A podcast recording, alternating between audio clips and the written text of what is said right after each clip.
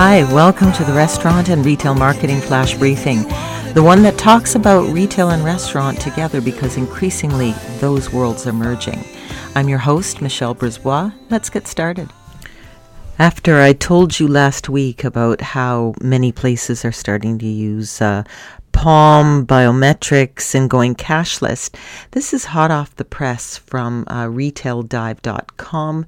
Uh, this is January 24th update. Uh, a ban on cashless retail and food establishments was passed by the New York City Council on Thursday, according to the Council's website. So, this bill prohibits establishments from refusing to accept cash and from charging customers who pay cash a higher price than cashless customers. So, it's waiting for mayor's signature. The penalty is up to $1,000 to the operator for a first violation and up to $1,500 for each following violation. So, they're doing this because they are concerned.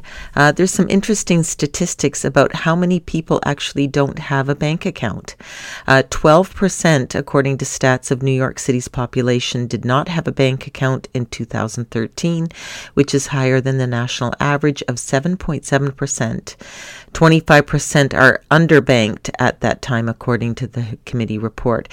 So the concern is that it's not accessible to everyone. You've got a portion of the population that doesn't have a bank account, which is absolutely necessary if you're going to use cash free transactions. So, something to think about. Um, definitely. Um, going with uh, touch and cashless transactions are on the rise.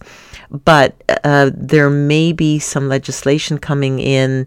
It's obviously it's not just happening in New York uh, other cities have rolled it out as well, including Philadelphia and uh, some other locations. And uh, so, uh, yeah, according to this, Philadelphia and New Jersey, Chicago, Washington, D.C., and San Francisco. So, all have similar bans. So, it might be coming to a town near you and just something to keep an eye on. Talk to you tomorrow. So, come on, let's get out.